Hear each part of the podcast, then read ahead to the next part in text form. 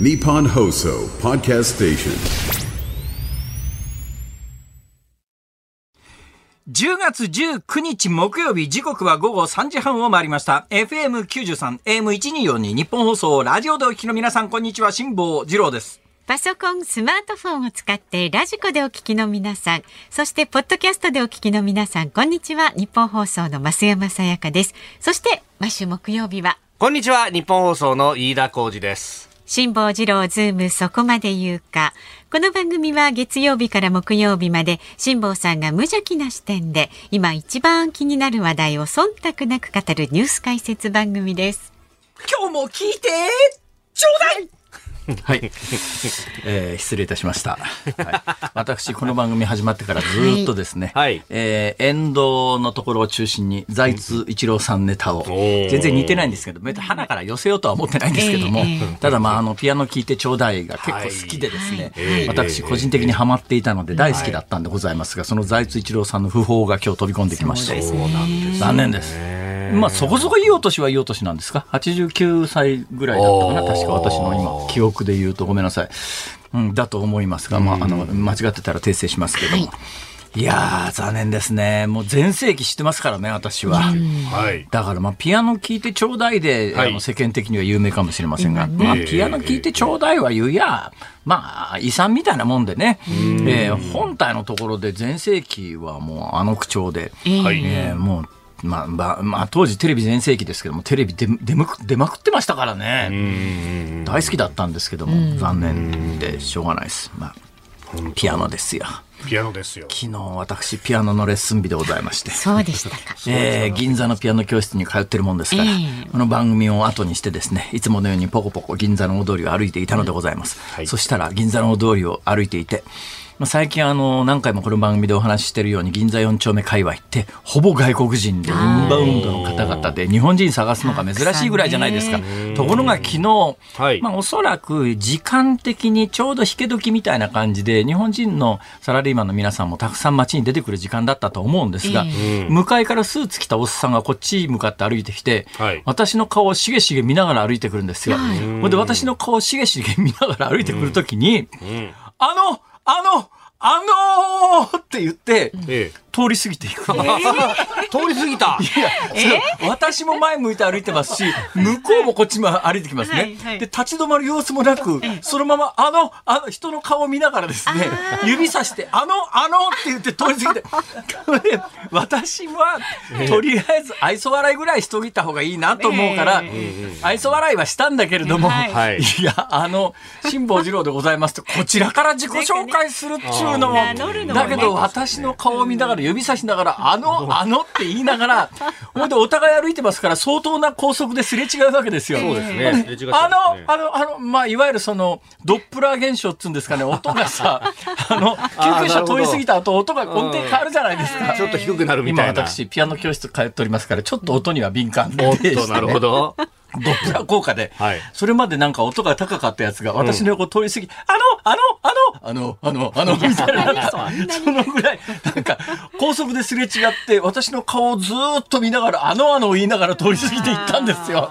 こういう時どうしたらいいんですかね、私は。いやちょっとなんか気まずいというかどうしたらいいんですかね。えあの、今、あなたが思い出そうとしているのは、辛坊治郎でしょって、私から言うのもな、違うよな、と、な頼まれてもいないのに、立ち止まりゃですよ。ええ立ち止まりゃまた、あの、お互い立ち止まりゃなんか一言二言会話を交わす中で、ああの、あれですか、どの番組ご覧になってましたかとか、そういう会話に発展する可能性はありますが、お互い高速ですれ違いざま、あのあの言われてすれ違って、俺は、あのちゃんかそんな回がないですよ。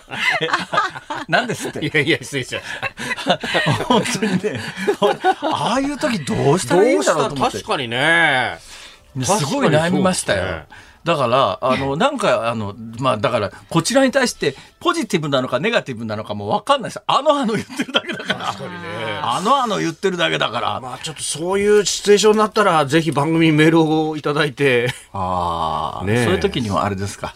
番組の名刺かなんかを用意しといて、それを持っておいて。えー番宣を兼ねて、なるほど。とにかく番宣用に名刺を、とにかく目があった人は目があった人は番宣用に名刺渡す。おお。そそうですね。歩く広告と、そうですね。あ今週それで言うと私、名刺はね、あの、10年前にテレビ局辞めた時えに、え別にこの仕事しようとは全然思ってなかったんで、全くその、プロダクションにも入らないしはい、名刺作る気なんかなかったんですが、同じタイミングでですね、メールマガジンというのを始めたんですよ。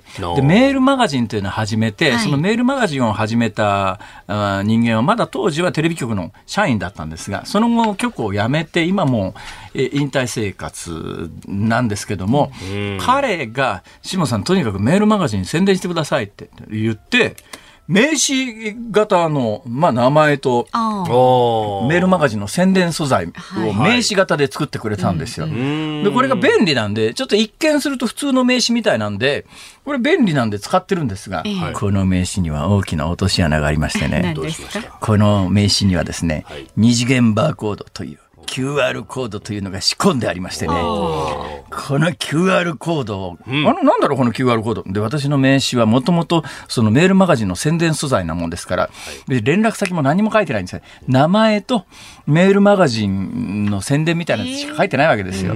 で、そこに QR コードが一つついてるんですね。はいうっかり私の名刺の QR コードを、えー読み込むスマホで読み込むと、はい。メールマガジンの購読サイトに飛んでしまうという。だから私の名刺もらった人間が、あれ？どこにも連絡先ないな。これ二次元バーコードかなと思って二次元バーコードをこう読み取ると、自動的に購読の方に向かうという。よくできてますね、これ。フィッシングみたいじゃないですか。同じように、同じように。この番組の名刺かなんか作ってもらってですね。そうですよ QR コードを、QR コードをつけて、はいこれでなんかうっかり間違って QR コードにかざすと、この番組のポッドキャストに移行するとか。ああ、そうですね。そのぐらいのことはあってもいいよねまあそうですよ。ちなみに辛坊さんの名刺は日本放送で作って差し上げてます、ね。まあ一回作ってもらったやつ。つをね、今でも多分、ちょっと待ってください。ああの、ちょっと今からマイクの前を離れますから、えー お二方でちょっと繋いでくださいいや、。ちょっと繋いでくださいって。飯田さん繋いでください。待て待て待て待て。私もこういう時にさ、ほん探しますんでなんか私も探しますんでって何も探すもんないでしょ、特に。あ、ないわ、もう全部配っちゃったわ。あら、本当。でも私の名刺です。はい。おこれが私の名刺です。辛坊二郎。はいでこの QR コードがえーで会社の名前が書いてあって、ひはいえー左下のところに QR コードがありまして、はい、あこれを、はい、読み取ると、えーメールマガジンのところにアクセスしちゃうという。あ、でも QR コード入れとくのはいいかもしれないですね。ねいいですね、こ確かにれ。ね。そうですね。はい。ということでございまして。あのあの言われた時にどうしたらいいのかという。そうか。あのあの。なんか、だけど、あのあのってそれもまたね、周りに聞こえるようなでっかい声で、あのあの言ってるもんだから、全然知らないその辺のインバウンドの観光客がこっち見るんだけど、当然だけど、インバウンドの観光客だから私のことなんか知っちゃいねえわけですけど、なんでこのおっさんは私の顔見てあのあの言ってんだろうっていう。まああのあのが彼らに、まあ、インバウンドの人にどういうふうに音として聞こえてるか分かりませんけれども、結構昨日の夕方のね、銀座通りは面白かったですよ。はい見られなことてますねね、あるんですね。と悪いいうこととで。今日もえーえー5時半までお付き合いちょうだいはい、ということでね。ね。リスペクトを込めて。もうはい。本当に、えー追悼という、追悼、別に財津一郎さん追悼番組にしなくてもいいんですけども、ただまあその結構思い入れがあるんで。ね、。気に入ってこのフレーズもでよく今日ね、実は話の本体はそこじゃなくて、もうちょっといい時間だから、これ以上喋りませんけれども、あの、触りだけですけども、はい。実は何を喋りたかったかというと、ピアノ売ってちょうだいの連想で、はい。私、あの、東京では、えー、タダでもらった電子ピアノこれ、あの、弾いてるわけですよ。ええはい。マンションだから、いわゆるアパートだから、はい音上げられないじゃないですか。ピアノなんか弾けませんよ。それはピアノ殺人事件起きちゃいますからね。だからまあ、あの、ヘッドホンするか最小の音量ではい弾いてるわけですが、え東京はです、あ大阪はですね、自慢じゃありませんが、あの、5000坪の大豪邸ですから、豪邸があるからね。嘘ですよ言っときますけどね。5000 坪の大豪邸ですけど、あの、子供がちっちゃい時にはい、子供をピアノ3人ともやってたんで、子供用にピアノがあるんですね。ええこのアップライトの小さいピアノが。まあピアノって小さくても大きくて大きくても鍵盤の数は一緒ですけども。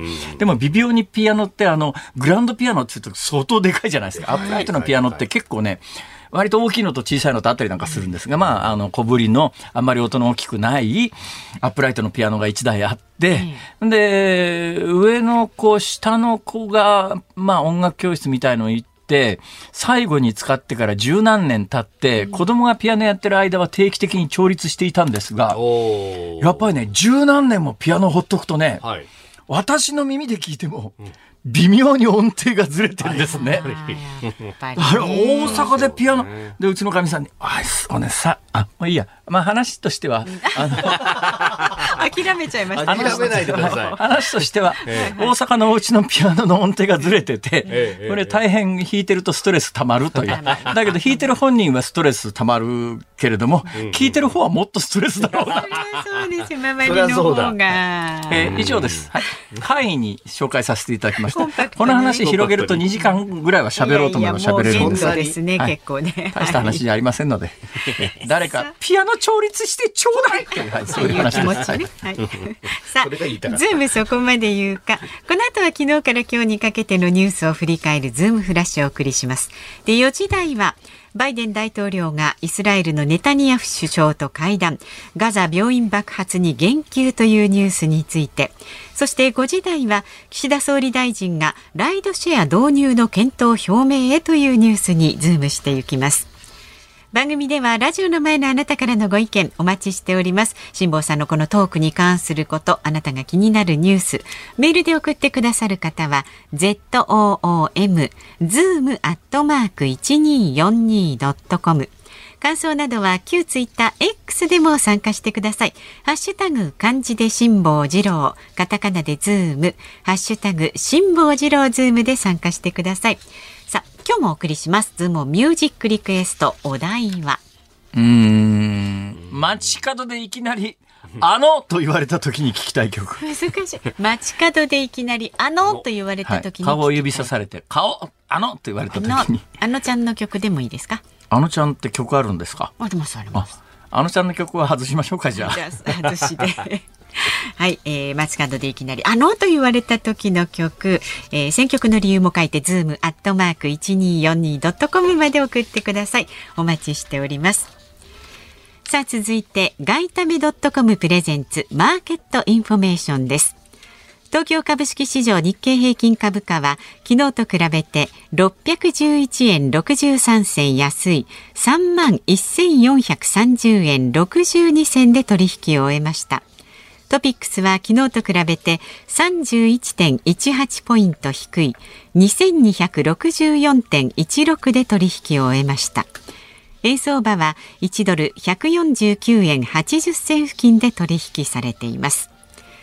東京市場の円相場は安値圏で揉み合う展開となりました。日経平均株価が下落したことなどを背景に円買いが入りましたがアメリカの長期金利の上昇を受けたドル買いもあり1ドル149円80銭を挟んだ値動きが続きました。海外市場では FRB アメリカ連邦準備制度理事会のパウエル議長の発言が予定されています。9月に年内あと1回の追加利上げが示唆されていますが市場では半信半疑の状態となっており議長の見解に注目が集まります。また1ドル150円に迫りますと日本政府日銀による円買い介入への警戒感が高まり神経質な値動きとなる可能性があるため注意が必要です。外為ドットコムプレゼンツマーケットインフォメーションでした。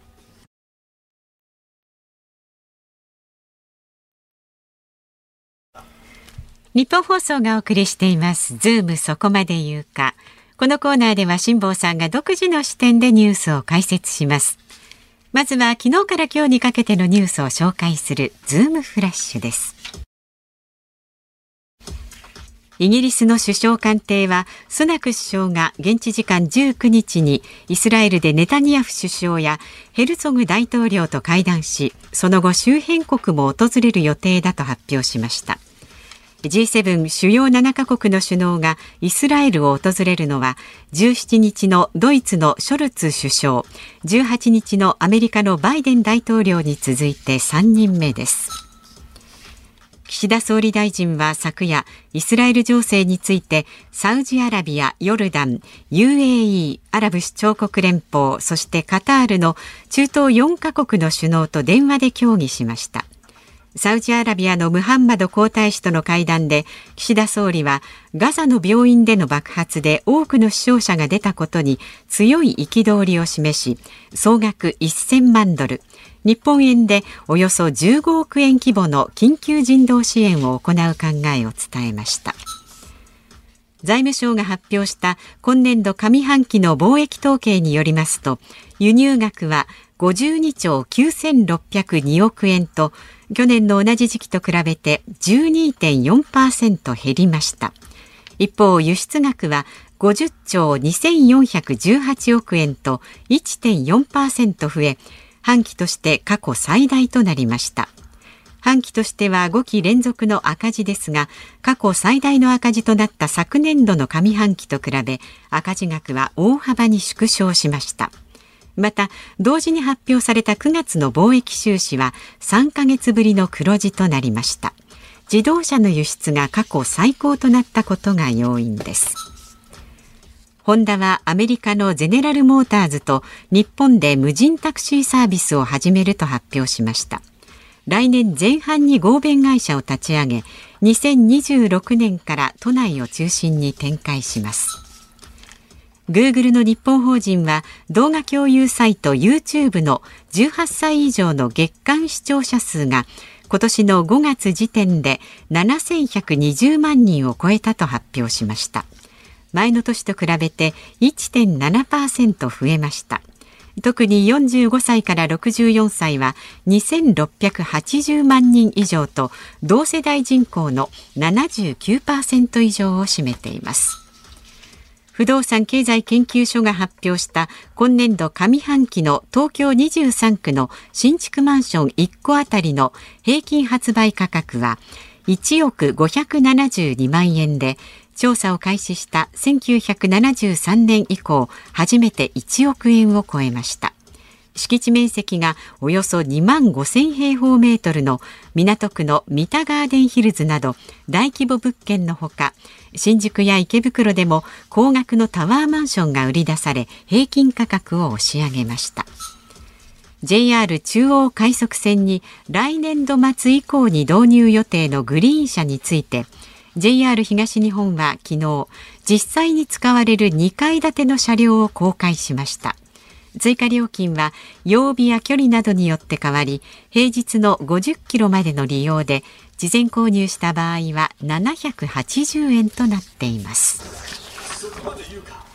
さあ飯田君忖度ネタ。どっと JR 中央快速線って何それ？中央快速線、あの、オレンジ色の帯の電車ですね。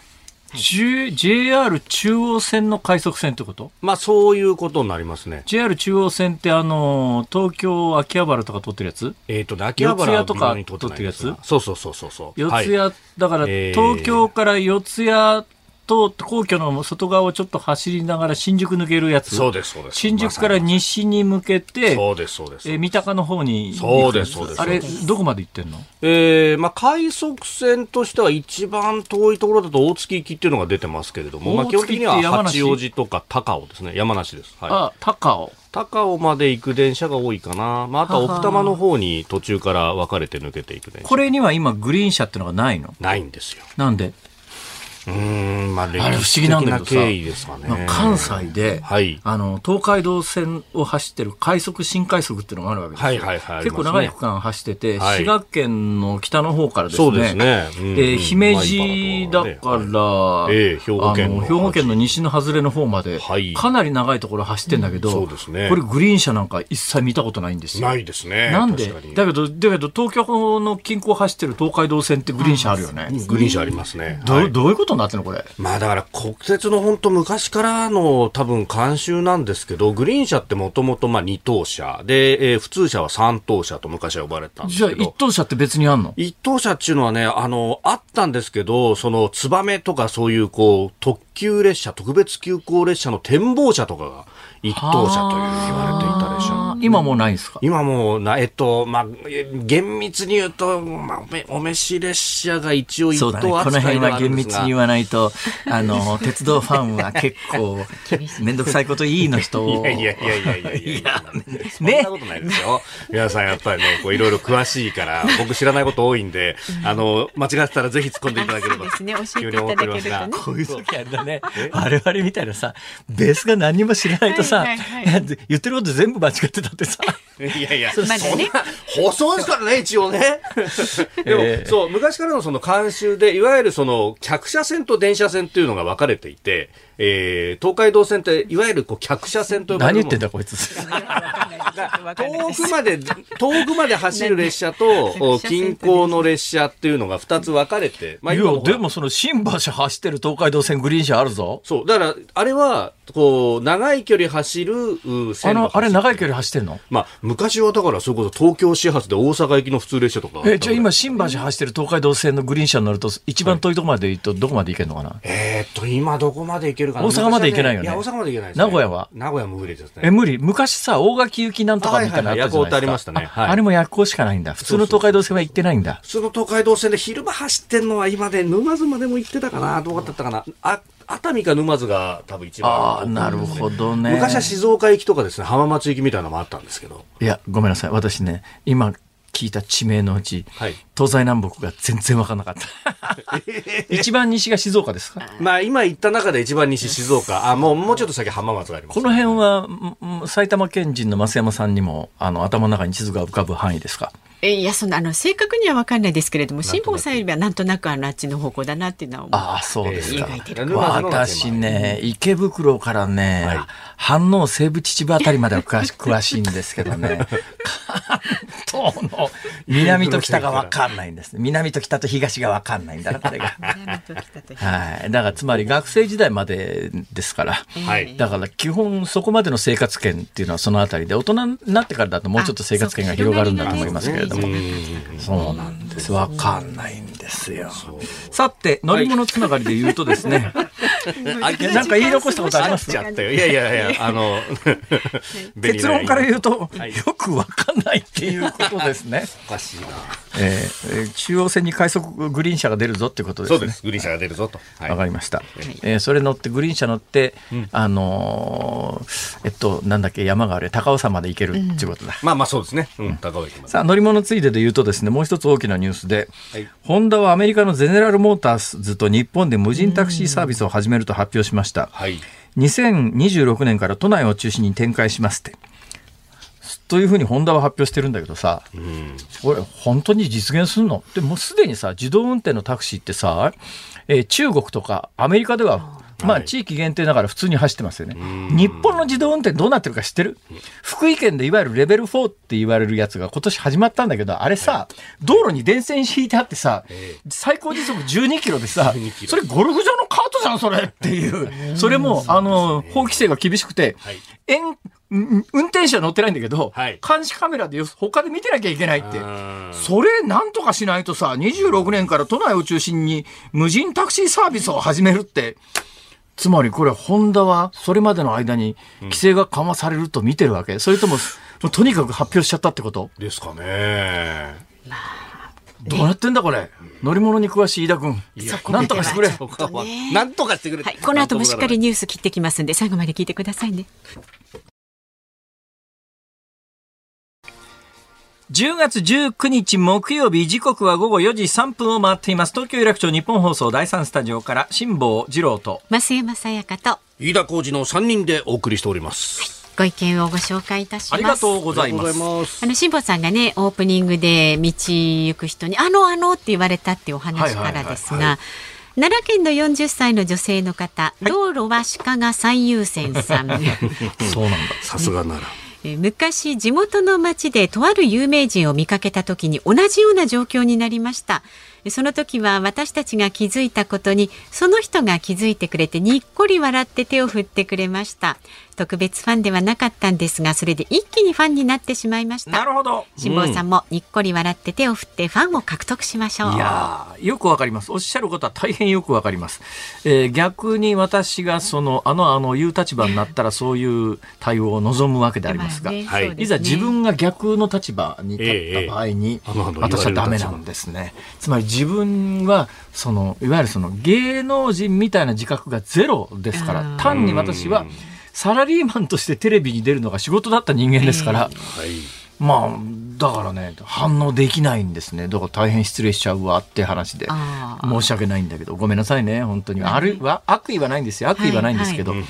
単に恥ずかしがり屋だけなだけなんですけども。だけなんですよ。確かにあの不くださ快ない印象を与えるかもしれないなという思いはあります、思いはありますがね、うん悪意はないんですよ、うん私はあのできればひっそり暮らしたいというそれだけ。で だったらこんな仕事やめろよその通りでございます。おっしゃる通りです。おっしゃる通り。矛盾矛盾が。えー続いて60歳男性マドリンさん。昨日もねあの海外の方からメールいただきました。昨日ドイツからのドイツ。お便りいただきましたね。はい。その前イギリスからのお便りいただきました。そうなんです。でこの方マドリンさんは今エジプト旅行中です。ジプトですか？そう。エジプト。ポッドキャストで聞いていますでエジプトはイスラエルの隣国でガザ地区と国境を接していますがそうですね。今うん人道回廊が開こうとしているところがまさにそのエジプトルートですから。はい。でイスラエル・ハマス衝突の直後の影響はまだなさそうですが外務省海外安全ホームページから安全確保に十分注意を払ってくださいという内容のメールを受け取っています世界には日本人を友好的に受け入れてくれる人々が多い中状況や立場によっては非友好的な人々もいることを再認識しましたとね。でそしてこの紛争が平和的に解決することを願うばかりです。ところで私は世界旅行が好きでこれまで160カ国を訪問してきました。それすごいわ。すごいそれ日本でも多分トップクラスクラスだと思いますよ。ね60歳私もね結構いろんなとこ行ってますけど、それでも50カ国まではなかなか行かないですけどね。そうですね160はすごいですね。すごいな。で今回の旅行ではセネガルでは大使館や政治学者やセネガル、はい採掘業者の方々、西アフリカですか。はいリベリアではリベリア。日本留学経験のあるリベリア人にお会いして面白かったというとパフィーですね。ああ。北京、ベルリン、あとあの船がですね、便宜知積船って言ってですね、あーはいはいはいはい。ここはあの船の税金が安いもんですから、えー。とにかくあの日本の船なんだけど、ここにリベリアい。の国籍にしてるっていう船が結構あるんで、有パ名ナマかリベなところです。リアかみたいなね。いろんな方とも会ってねいや、ありがとうございます。各エジプトそうですね。私、近々ちょっと今、エジプトに行くよう、あの、予定を立てているので。ちょっとこの推移を、本当に注意深く見守っております。そうですよね。はい。ありがとうございます。はい。さあ、様々な方が聞いてくださってますんでね、今日も気を引き締めてはい参りましょう。引き締めて。はい。まだまだあなたからのねご意見お待ちしております。メールは z o o m zoom アットマーク一二四二ドットコム。番組の感想など X で参加される方、ハッシュタグ辛坊治郎ズームで参加してください。で今日5時26分頃になりますズームオンミュージックリクエストのお題は。街角でいきなり「あの」と言われた時に聴きたい曲です。まあ難しいと思いますがあのちゃんの曲は除いて選曲してください。ちなみにあのちゃんはねニッポン放送でもね、はい火曜日に「オールナイトニッポンゼロでお話しされてますから辛坊さんもよかったらお聞きになってくださはい。い。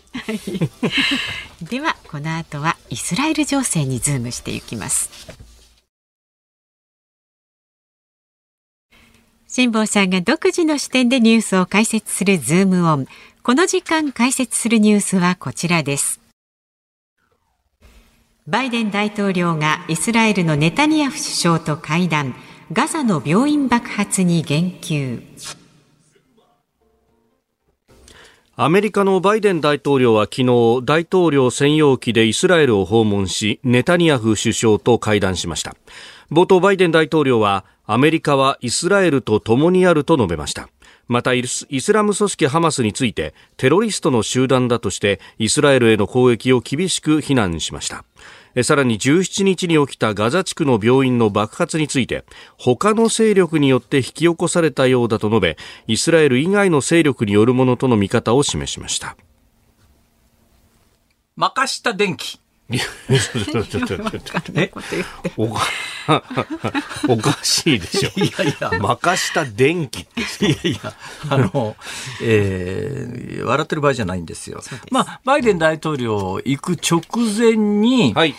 えーガザ地区の病院が誰かによってミサイル撃ち込まれて、えー。500人ぐらいの方が亡くなったんではないのかというニュースで、はい。えーまあ、アラブの多くの国では、えーこれはイスラエルがやりよったに違いないということで、もうほぼ断定的に報道もされてるし、人々はそういう動きをしております。で、この煽りを食ってバイデン大統領せっかく行って、今回ですね、えー水面下で、まあ、あの、話ややこしいんですけれども、イスラエルの占領地に2カ所、いわゆるパレスチナ難民の皆さんが押し込められているところがあって、一つはヨルダン川西岸地域っていう、こっちの方が面積広いんですけども、はい。ここには、まあ、あの、基本的にオスロ合意っていうやつがあってですね、このパレスチナの地位は、もうパレスチナの皆さんの、だからアラブ系の皆さんの国とええ、それからユダヤ系の皆さんの国と、二国共存しようじゃないかっていう大原則のもとにですね、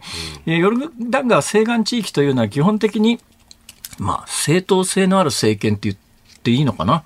まあ、ニニュアンス的にはそんな感じですね。はい。だからそういうえ政権があるんですが、本来はガザ地区もそこの政権の傘下にあるべきなんだけど、ガザは実質的にそこのあのヨルダン川西岸を治めている、うまあ、はい。組織の力が及ばずに、ええ。ハマスという、かなり過激思想で、イスラエルは国として絶対存続認めない。だからまあ、オスロ合意に基づかないっていうかですね、もうはい二国、それを認めない二国なんかとんでもないと、イスラエルなんかなく、地上からなくしちまうっていう、まあ基本的主張の、えー勢力、政治勢力、まあ軍事、軍事部門が持ってますから、政治勢力っていう言い方でいいのかどうなのかわかりませんが、そこがそのガザ地区全体を統治し、実質的に統治してる。はいで、今回ガザ地区の、そこのハマスの軍事部門が、えー塀を越えてイスラエルになだれ込んで、まあ、1000人ぐらい殺しましたと。で、今、あの、イスラエルが、えーガザ地区に地上軍を送り込む、うんまあ、へフェンスギリギリまで地上軍を派遣しながら上空からハマスの軍事拠点をピンポイントで爆撃していると。はいで、まあ、あの、アラブ、あるいはその、パレスチナ難民の皆さんの多くは、これはイスラエルが、えー意図的に、えー航空機からミサイル攻撃してっていうふうな主張をしてるんだけれども、えーイスラエルはいや、それはしてないよと。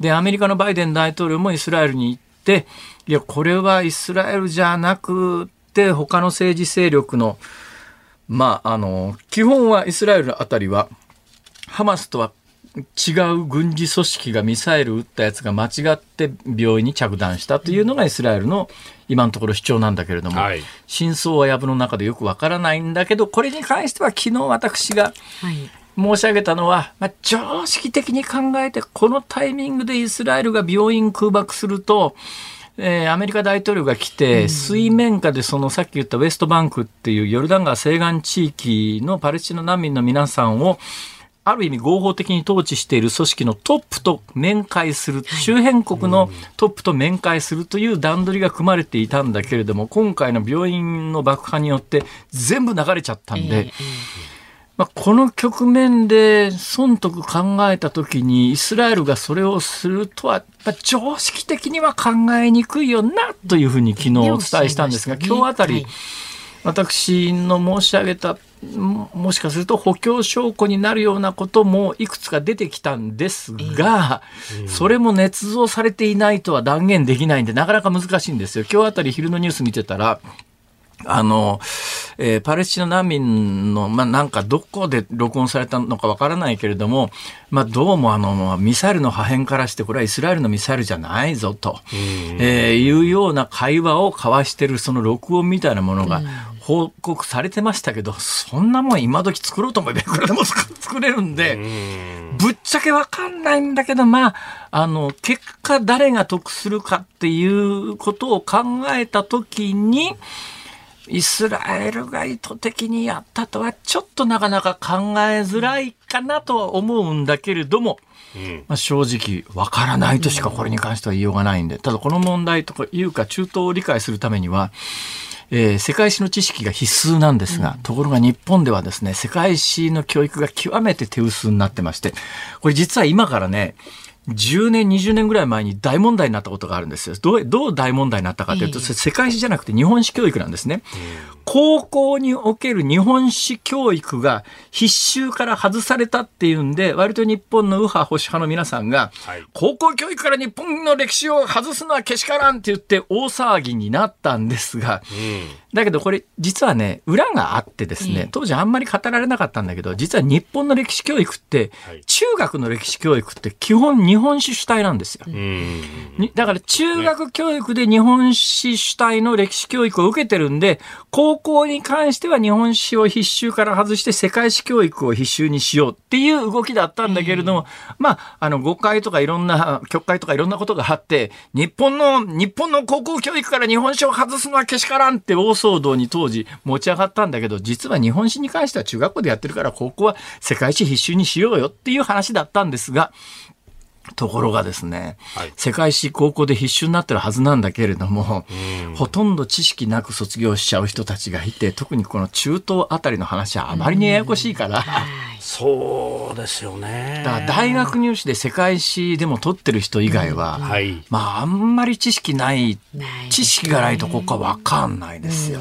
で私みたいにもうあの老後であまりに暇な人間はしょうがないから読むもんなくなっちゃったしまあ旧約聖書でも全部読んでみるかとかし新約聖書全部読んでみるかとかコーラン全部読んでみるかとかダンテの新曲みんな読むかとかっていうかなりの変わり者でないと旧約聖書なんかとてもつもなく長いですからこんなもん最後まで読む気力なんか普通はないと思いますが私は太平洋横断中にあんまり暇だったから全部読んだんですが読んでよく分かったのは一筋縄では解決しないわと。はい。というのは旧約聖書にはっきり書いてあるのはとにかくあのパレスチナの地っていうのは、えーユダヤ人に主神様が、えーエジプトでひどい目に遭ってるユダヤ人を助け出して、その後お前たちにやると神様が約束してくれた土地だと。そう、旧約聖書に書いてあって、それを本気で信じてる人たちは、いや、ここの土地は神様から俺らもらったんだしっていうわけですよ。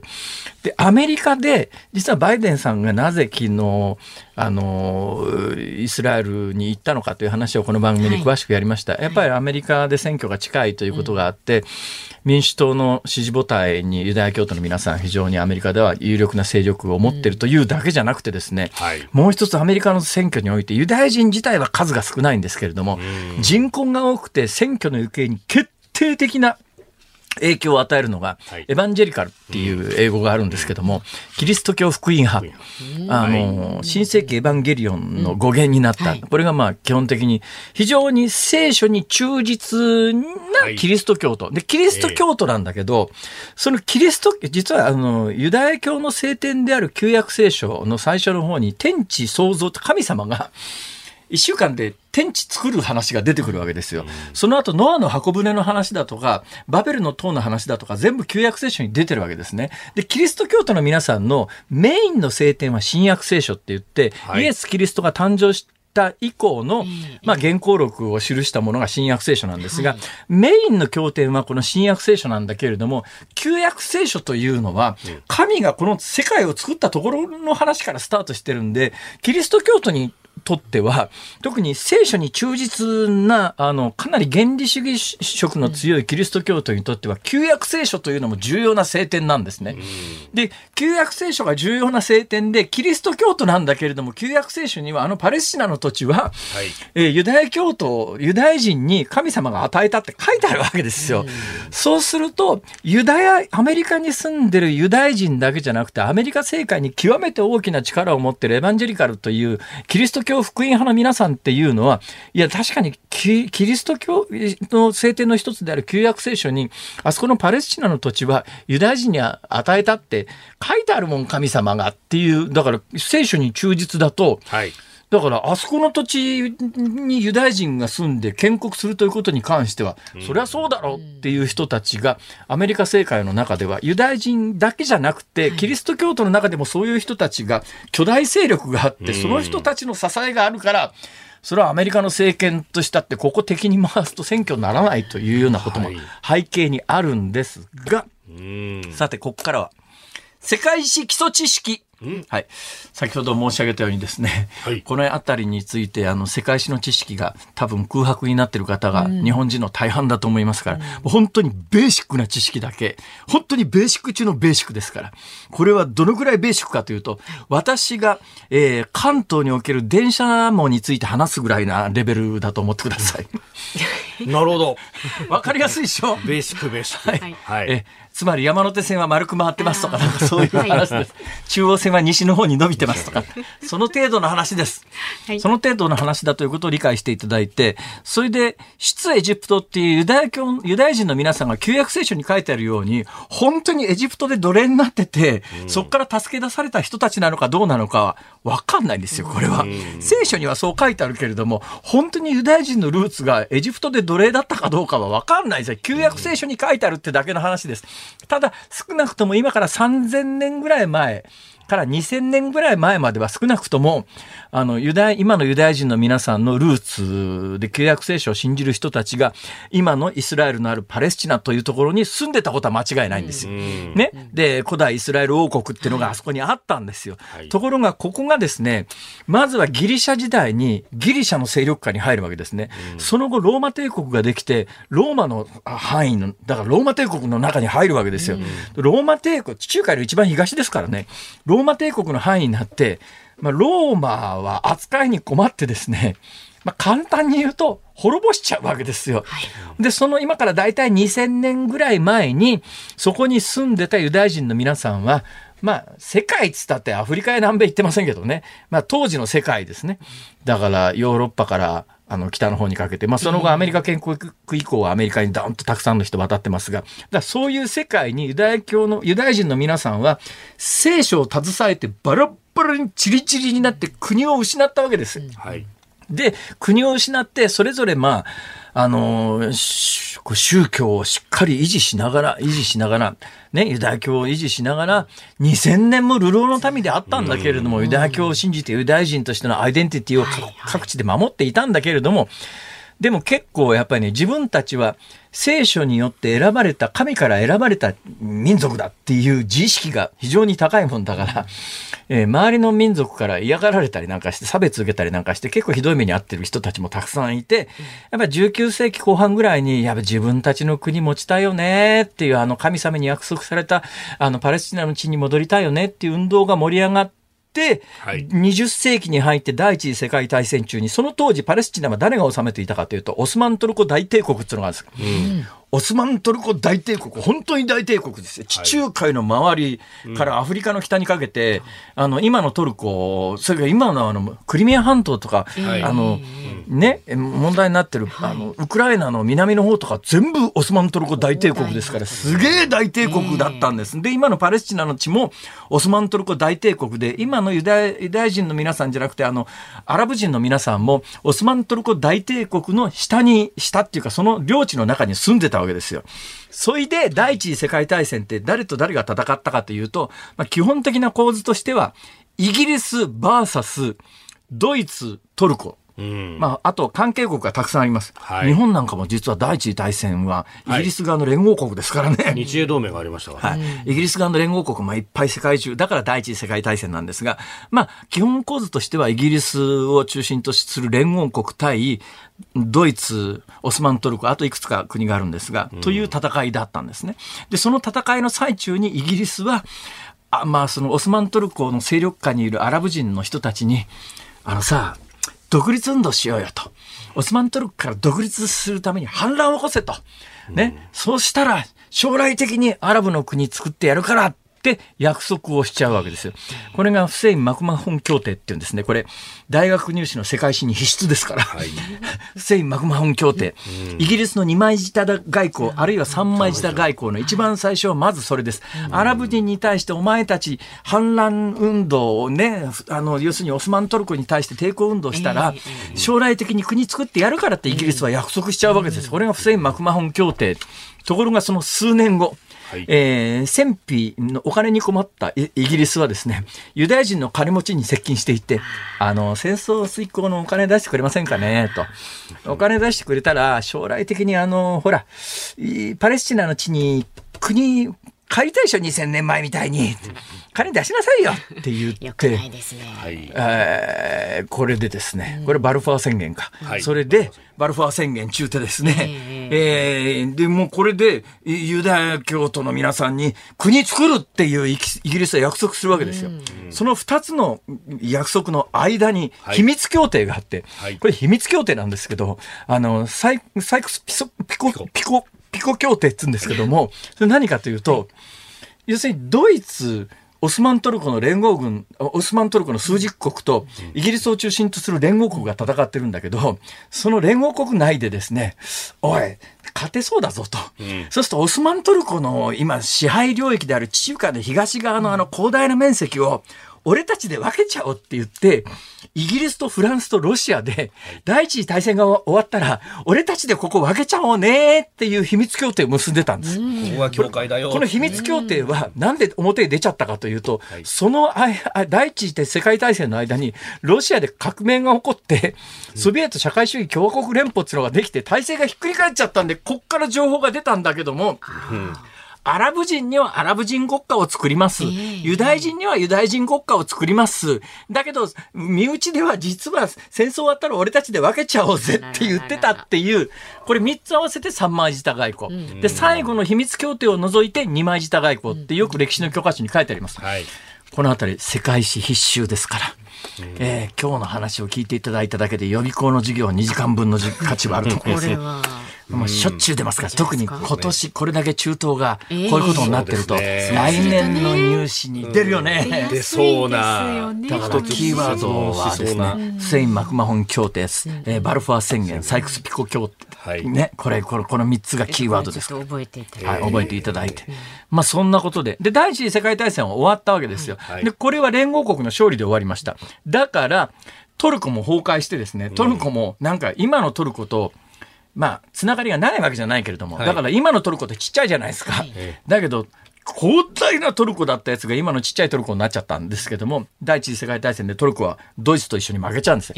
ドイツはだから第一次世界大戦と第二次世界大戦と2連敗で、日本は第一次世界大戦は一応連合国だから勝ってんだよね、構図から言うと。で、第一次世界大戦が終わった後は分割統治になっちゃったわけですよ。だだからそこに端を発するんですけど、今結局フランス領だったところとかイギリス領だったところとかっていうところで勝手に線引きしたんではい、もともと住んでる民族とか関係なしに線引きしちゃったんで、例えばそのクルド人みたいな皆さんは、はい。その勝手に自分の住んでるところを大国が線引きしちゃったんで、なんだよこれっていう話で、だから自分の住んでるところが勝手に分割されて、だからいまだにイラク、イラン、そしてトルコにまたがるとシリアとかね、あの辺またがっちゃってるんですよ。で、まあそんなことで、第一次世界大戦の後そんな状況が続いたんですが、第二次世界大戦が終わった後でさすがに民族自決をしっかりやろうぜみたいなところの話も受けて、いつまでも約束保護にするわけにもいかないとか、あるいはもうアメリカがバックについて、まあお金もちゃんと出して後ろから支援もしましょうということで、1947年第二次世界大戦が終わった後、パレスチナの地に、ようやくイスラエルというユダヤ人の国ができたんだけども、できたんだけどそこには2000年パレスチナ人っていう人が、はい。だからまあその人たちがイスラム教になったのは、なまあそこから 6, 6世紀ぐらい経ってからだけれども、でも2000年間住んでたのは間違いないわけで、そうするとちょ、ちょ、ちょっと待ってよっていう、ほんで追い出されて難民になると。で、最初イスラエルは住んでもいいよって言ったんだけども、本音のところで言うと、異教徒なんか起きたくないし、異教徒の人たちも、ほんな気分悪いわね。なんで俺たち、こう追い出されなきゃいけないのっていうんで、まあ難民になって、まあその、この歴史を理解していないと、おそらく今回の全体像が見えてこないんですけど、飯田君、はい。日本ももうちょっと世界史教育ちゃんとやらないとダメじゃないか？うんだこの経緯があるから、今、ガザにいる人たちが、これ、追い出されたらまた戻れなくなっちゃうと、その建国の時イスラエルができる時に追い出されたのをナクバっていうふうに言うんですが、もう一回ナクバはしたくないっていうのは、気持ちとしてはあるんだというのもあるらしい。よし飯田君はい。来年ちょっとガザ行こう。俺実はね今から20年前にガザ行ったこと入ったこと。あ、そうですか、ガザまで行かれたんですか？ガザ入りました。あの、に、西岸は行ったんですけど、僕も。あウエストバンクですウエストバンクの方が入りやすいですね、ガザは入ったはいいんだけど、出る時大変。そりゃもうねだから誰と会ったんだとあのうん。だからなんか爆弾かなんか持ってちゃいけないっていうんで国境検問所みたいなところが、国境検問所っていうとちょっとニュアンス違うんですすけどね、チェックポイントと言われるとこそりゃ。大変ですよそりゃガザに一遍入ったらなかなかそんなもん出るなんてどんだけ難しいかって。あここは本当になんかあ監獄みたいなでっかい監獄だなっていう実感もありましたね、今日大変勉強になる時そうですか間だったと思いえます。世界史の来年の大学入試必須です。ズームオンでした。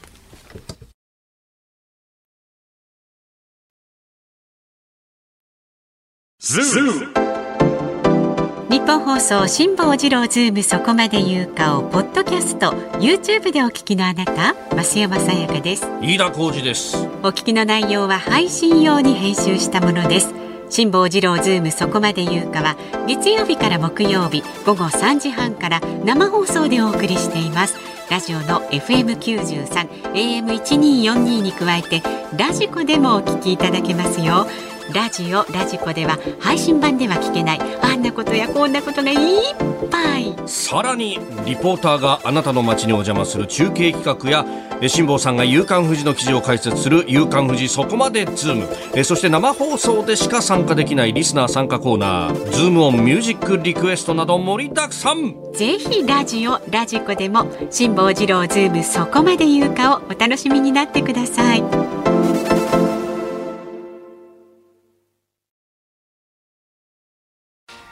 10月19日木曜日時刻は午後5時を回りました。こんばんは辛坊治郎です。こんばんは日本放送の増山さやかです。こんばんは日本放送の飯田浩二です。さあここでお礼のねメールが届いているんです。えお礼ですか？はい、ゆうきさんからですね。はいはい。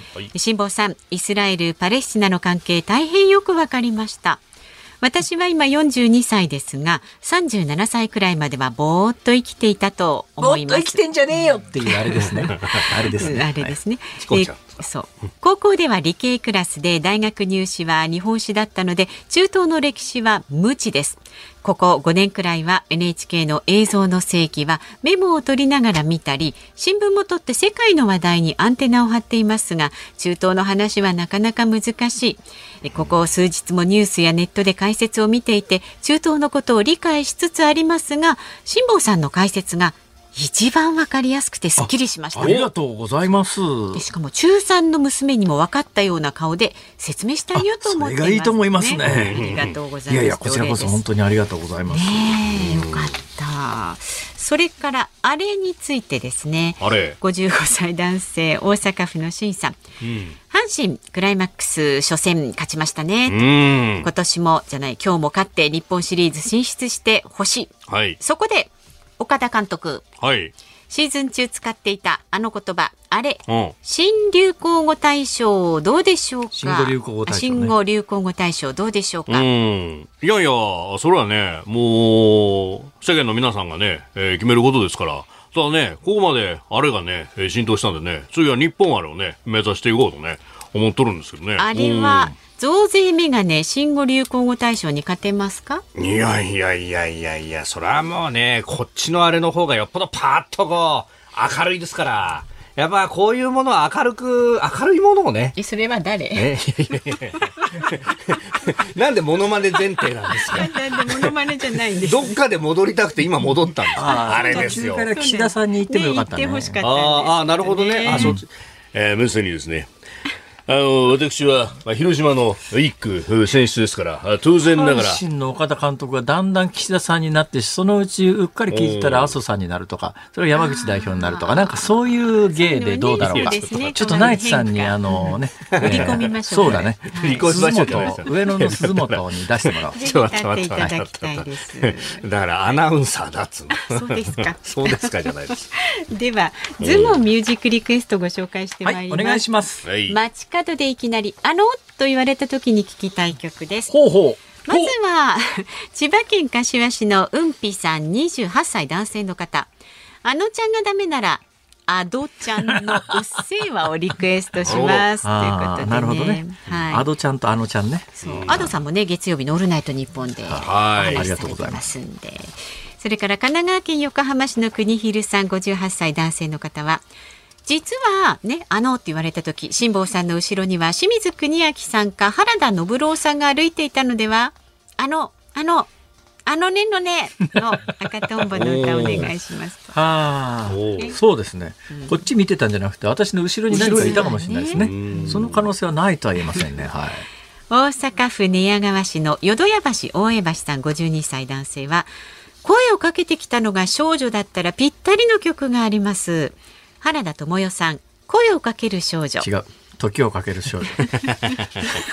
早いですね。早いですね、先生それから58歳の群馬県太田市のナイスライスさん。リクエスト曲は南野陽子さん話しかけたかった。あこれはまさにじゃない。あのあのあのということを言ったということですが話しかけたかった。南野さんにそんな曲がありましたか？そして葛飾区の葛飾区北斎さん59歳は、えー毎日楽しみに拝聴しております。言いたいことならどれくらいあるかわからなく溢れてる。工藤静香さんの知りませんか？無言色っぽいリクエストいたしますと。今の歌からはちょっと原曲がわからなかったですね。失礼いたしました。失礼いたしました。の方はね中央線の快速で葛飾区から八王子市まで東京を横断して通学していた時は高尾駅終点でしたね。八王子ですか？中央大学ですかね。かな？かもいろいろありまあ、そうですね。あの辺りも大学多いですからね。ねえで大月までね過ごしていっちゃったら大変ですね。いやーそうですそうですよねね。そうですね。大学の先輩はあの名古屋まで行ってましたね。東海道線で帰るっていう。えどうやって？いや東海道線の平塚だかなんかに住んでて横浜で別れてですね。ああーよかった今日は一本前の電車乗れたって言ったら、いいだ朝起きたら名古屋球場が見えたよ。いやいやいやいやいや。それはかなり珍しいですね。それからもう一曲リクエストいいですか。はいはい品川区のうま味うまみさん55歳は何ですか？歌い出しの歌詞があのあのではなく。ありゃりゃんこりゃりゃんと少し遠いですけれども だいぶ遠いですね。財津一郎さんの追悼の意味を込めて財津さんが歌われていたテレビアニメ「ぴゅんぴゅん丸」の主題歌リクエストいたします。あれ、そうか、財津さんだったか。ああ、そういや、そうですね。本日のズームオンミュージックリクエスト。ピュンピュン丸のテーマ。じゃあ財津一郎さんの曲をエンディングでお送りい誰たします誰かうちの。ピアノ調律に来てくんねえかな。頼んでくださいちゃんとそうそうそうそう叱るべきとこにね。そうだな。ご意見は24時間お待ちしております。ズームアットマーク一二四二ドットコムまでお寄せください。辛坊さんが独自の視点でニュースを解説するズームオン。今日最後に特集するニュースはこちらです。岸田総理大臣がライドシェア導入の検討を表明。岸田総理大臣は来週月曜23日に行う予定の所信表明演説の中で一般ドライバーが個人として自家用車に有料で利用者を乗せるライドシェアの導入の検討を表明することが明らかになりましたまた所信表明演説では減税を念頭に税収の増加分の一部を国民に還元することを強調し与党税制調査会に具体的な検討を指示するとみられます。今年に入って急にあの前総理の菅さん、それからはい。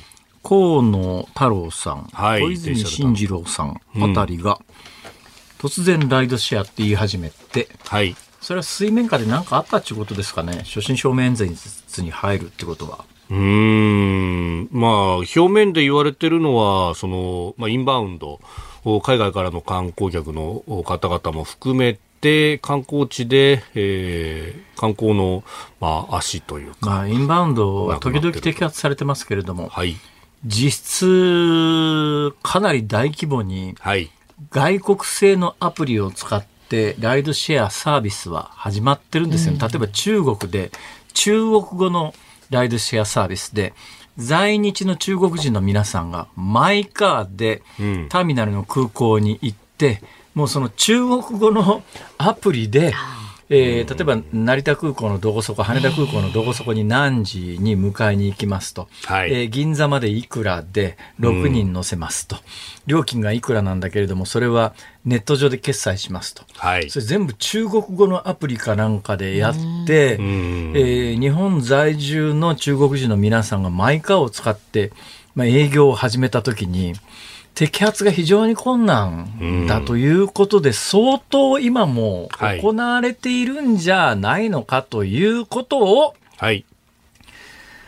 なんか自己承認みたいな感じになるのかな？ちょっと法規制の網をかけようっていうことなのかしら？うーん。まあ、現状、白タク行為ですからね。まあ、あの白タク、これも白タク前解説しましたけれども、白タクと聞いて分かる人にはもうこれ以上説明する人必要はないんだけど、最近の若い人は白タクと聞いても分かんないかもしれないですね。ナンバープレートにはですね、あの、グリーン字に白い文字と、はい。白い字に。字字字にグリーン文字と、で、普通のマイカーなんかは白地にグリーンの字なんですが、営業車っていうやつは、グリーン地に白なんですね。で、白いナンバープレートを、で、タクシー業務みたいなことをやる闇のタクシーを白タクと昔呼んだんです。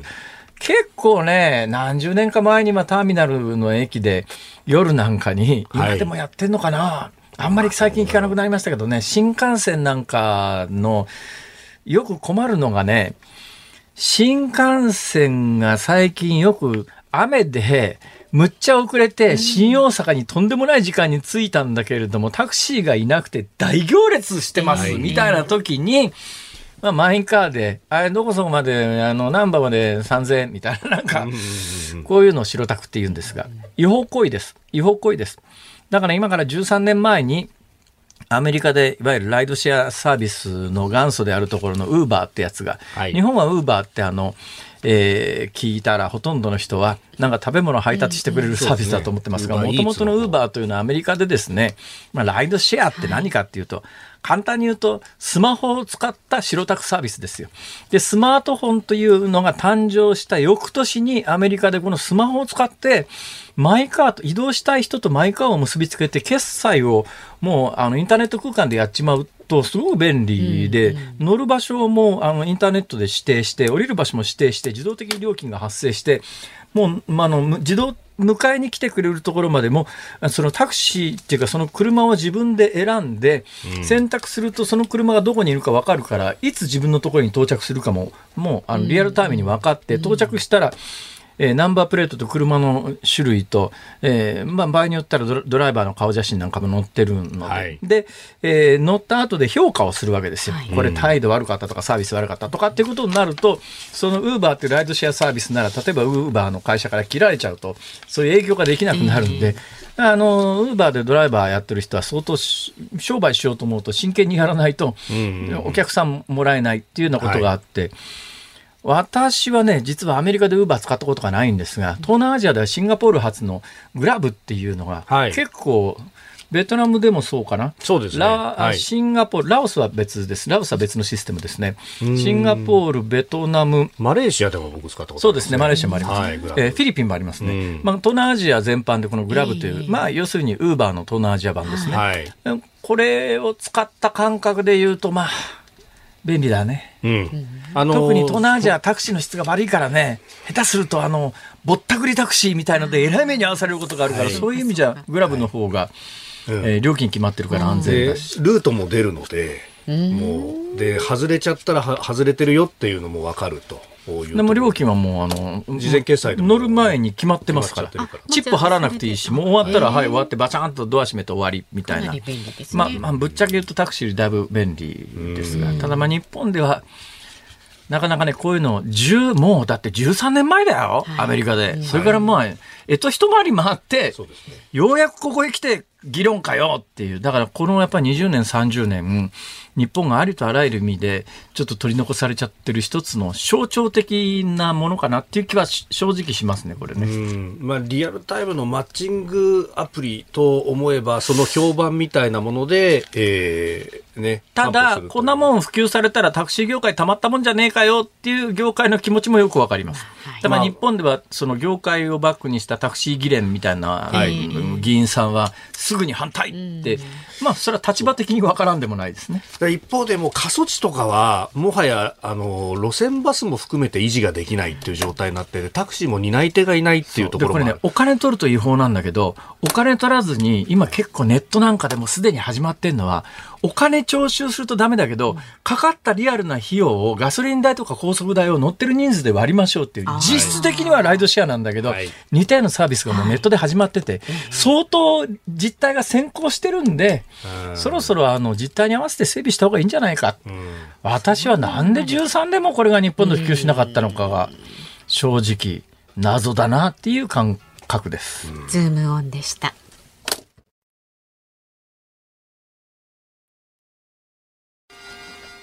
ズームオンミュージックリクエストをお送りしたのは、茅ヶ崎市酔いどれかばちゃんさん、品川区馬味うまみさん、えー、茅ヶ崎の高じいさん、海老名市ジョン・スミスさん、4人の方からのリクエストです。財津一郎、ピュンピュン丸の歌、フルサイズバージョン。おお、完走しましたからね。